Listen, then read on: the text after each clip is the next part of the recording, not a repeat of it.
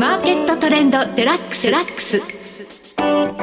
この番組はお客様のベストパートナーを目指す大気証券の提供でお送りします。皆さんご機嫌いかがでしょうか？大橋ろ子です。株式為替をはじめコモディティなどデリバティブ取引の最前線の情報をピックアップしてお届けします。今日はストリートインサイツ代表経済アナリスト安田佐和子さんをスタジオにお迎えしています。安田さんこんにちは。こんにちは。どうぞよろしくお願いいたします。よろしくお願いいたします。さて今日はドル円相場の動向について伺っていきたいんですが、はい、足元であの147円先ほど乗せましたね。じりじりとドル高円安進んでいます。そうですね、はい、あの実際にウォールストリートの見方に踏まえましても150円乗せていくという予想が増えているようでして、うん、まあ、そういった市場の見方も反映しているようにも見られますね。はい、はい、これ本当に150円方向に行きそうな動きにはなってるんですが、はい。まあ、今日ねレバーで明けて買い替え税が戻ってくると。そうですね。どうなるでしょう特にあのレーバーデー明けというとアメリカでいうと新年度に当たるということでポジションの仕切り直しが入るかなというふうにも予想しています。はい、はい。ということで今日はリッチセッションという言葉が出てくるんですね。はいそうですね。あの基本的にドル円150円以上を予想しているところというのはアメリカ経済について楽観的な見方が多い金融機関というところなんですよね、はい、私はちょっと逆に、まあ、ハト派寄りといいますか弱い見方をしてまして、はい、でリッチセッションなんですけどこれ何かというとアメリカの経済指標を見てますと特に雇用ですね。高賃金高所得者層のところで景気減速の波が来ている。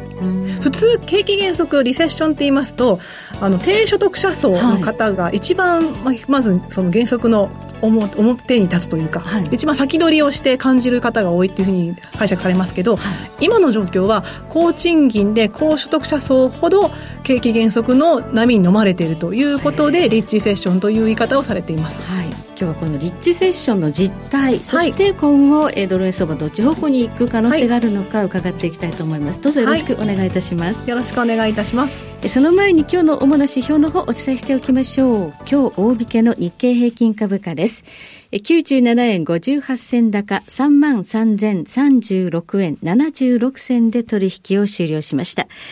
そして現在取引されています、クリック株365の日経225は、前の日と比べて8円高32,925円で推移しています。金 ETF は前日比50円高の26,338円。原油 ETF は前日比変わらずの3000飛び71円で推移しています。えそして為替市場ドル円相場クリック365のレートお伝えしましょう。現在146円93銭から97銭で推移しています。ではこの後安田さんに詳しく伺ってまいります。さて、ここで大阪での無料投資セミナーのお知らせです。9月16日土曜日午後2時からブリーゼプラザで大気証券テラス証券アドバイザーズ AI ゴールド証券加熱商事共催 FX セミナー in 大阪を開催します。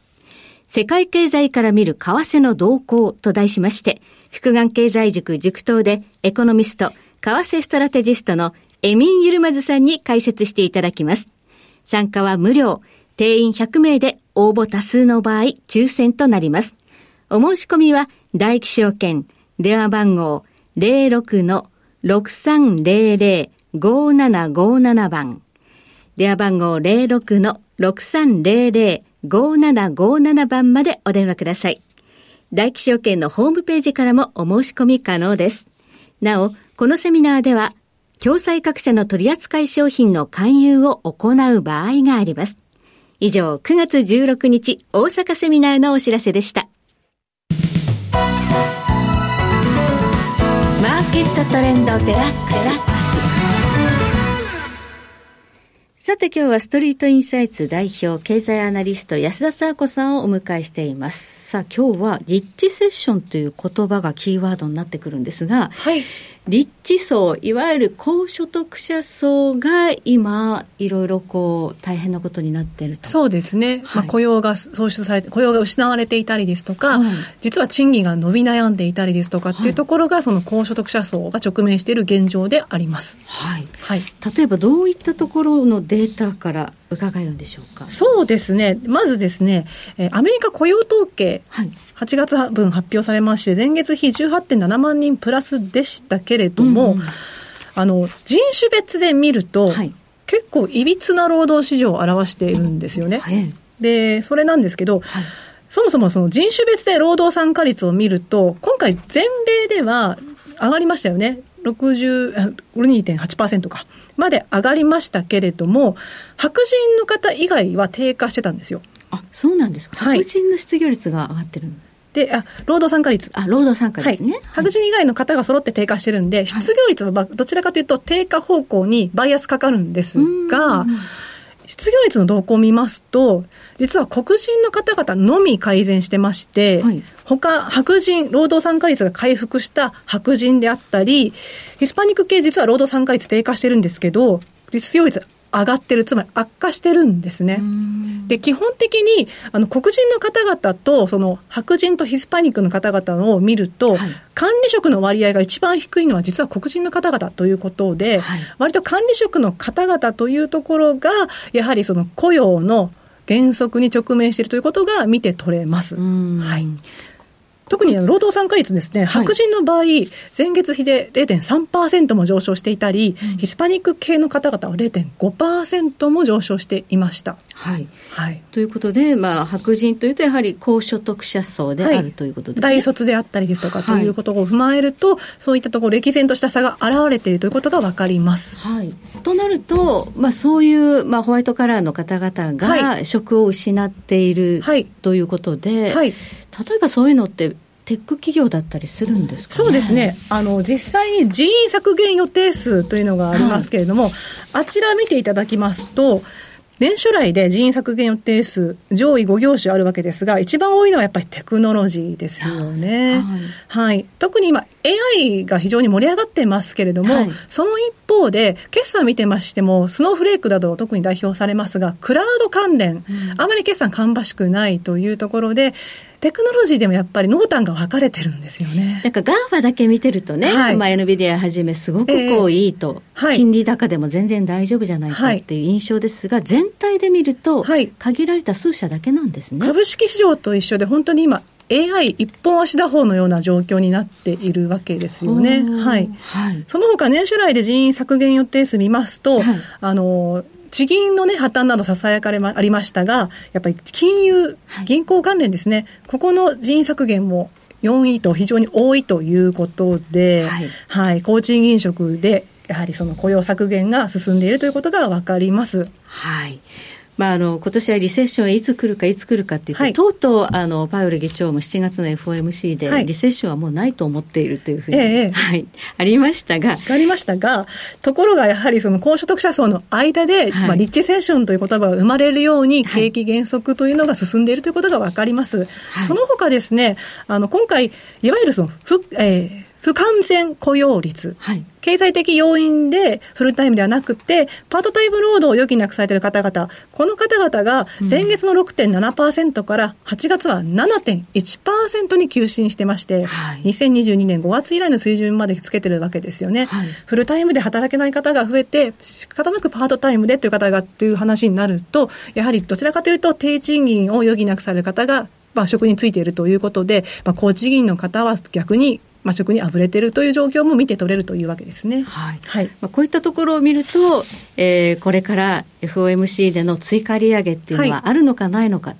あの、ジャクソンホール会合の直後はね、あるというような織り込みが進みましたが、はい、もうすでにもうなくなってますよね。そうですね。FF 先物市場を見ましても、基本的に、まあ、1月まで据え置きという、まあ、3月まで、1月まで大体まあ50%ぐらいの据え置きが織り込まれてまして、3月ぐらいから徐々に利下げの見方が増えている状況であります。はい、はい。で、えー、とその特に高所得者層の方々が今、リッチセッションと呼ばれる中で、まあ、景気減速に直面しているとお話ししましたが、はい、ロールバックリセッションという言葉もあって、はい、あのトリクルダウンの逆といいますか、はい、高所得者層が職があ得られずに、まあ、職を削減された時になると、やはり逆に景気も減速せざるを得ないということで、どんどんその、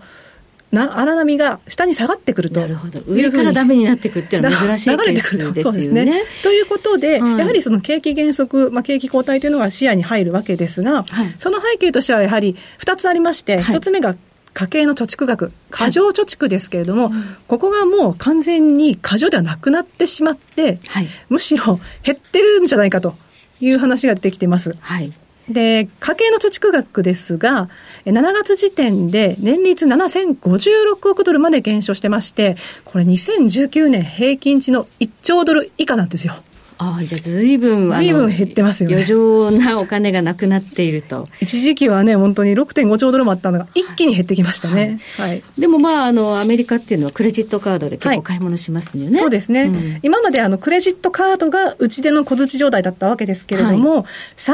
日以上の新規の延滞の割合、これクレジットカードで7.2%と、2012年の第一四半期以来の水準まで上がってきてるんですね。延滞が延滞が増えてきてる。で特に低所得者層の方々というのは、はい、クレジットカードで生活費を払っていた方が多いと言われているので、はい、かなり首が回らなくなってきているという様子が見て取れます。これからあの小売りにとってはすごく重要な時期ですよね、年末商戦ですね、はい、年末商戦に向けてのところですが、まさに小売業ですが、見通し据え置きが多かったんですよね。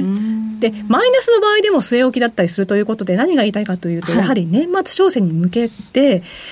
楽観的になれない、はい、と言いますのが、生活必需品に対して消費が増えている一方で、裁量的支出にお金が回らないということですよね。はい、はい、そういった状況が見て取れます。はい。となってくると、やはりもうこれ以上の利上げというのは難しそうだということになるんでしょうか？そうですね。あのなので、私はこそ作、えー、利上げは打ち止めで、はい、えー、来年の第二四半期あたりにかけて、やはり利下げというのがあるのかなというふうに思います。また、政治的な背景もあるのかなと。政治はい。すでにもう民主党の有力議員、エリザベス・ウォーレンなんかそうですが、はい、まあ、利上げをやめろという、そういった発言出てきてますよね。今後、えー、景気減速の波が非白人の方々、特に今、ヒスパニック系の失業率上がってますけれども、はい、民主党の支持層のところで景気悪化が現れてくると、何かしら利下げを求める声が増えるのかなと。来年大統領選ですもんね。2019年の7月って、はい、トランプ前大統領、トランプ大統領、当時の大統領の時に、はい、予防的利下げしましたよね、パウエルさん。そういえばしましたね。はい。今回もそれがないとは言い切れませんし、はい、2019年の時にやってしまったがために、今回拒否できるかっていうとちょっとわからないですよね。なるほど。となると、まあ、日米金利差の拡大でドル円相場、ここまでね、上がってきたという背景ありますが、はい、そういう意味では、あんまりもうこれから上金がなさそうそうですね、まあ、うん、まず景気減速が起こるということと、はい、まあ、政治的な圧力が起こるということを踏まえると、うん、今後は今はちょっと147円タッチしてますけど、上昇のにはブレーキがかかるかなというふうに考えます。はいあとは日銀の方も YCC どうするかっていうのもね、また年内話題になりますよね。はい、はい、ありがとうございます。え今日はストリートインサイツ代表経済アナリスト安田沙子さんをお迎えいたしましてお話を伺いました。今日はリッチセッションというね言葉について解説いただきました。どうもありがとうございました。ありがとうございました。そして来週です。来週は日本貴金属マーケット協会代表理事池水雄一さんをお迎えいたしまして高騰するゴールド金市場についてお話伺っていきたいと思います。ここまでのお相手は大橋ひろ子でした。それでは全国の皆さんごきげんよう。この番組はお客様のベストパートナーを目指す大気証券の提供でお送りしました。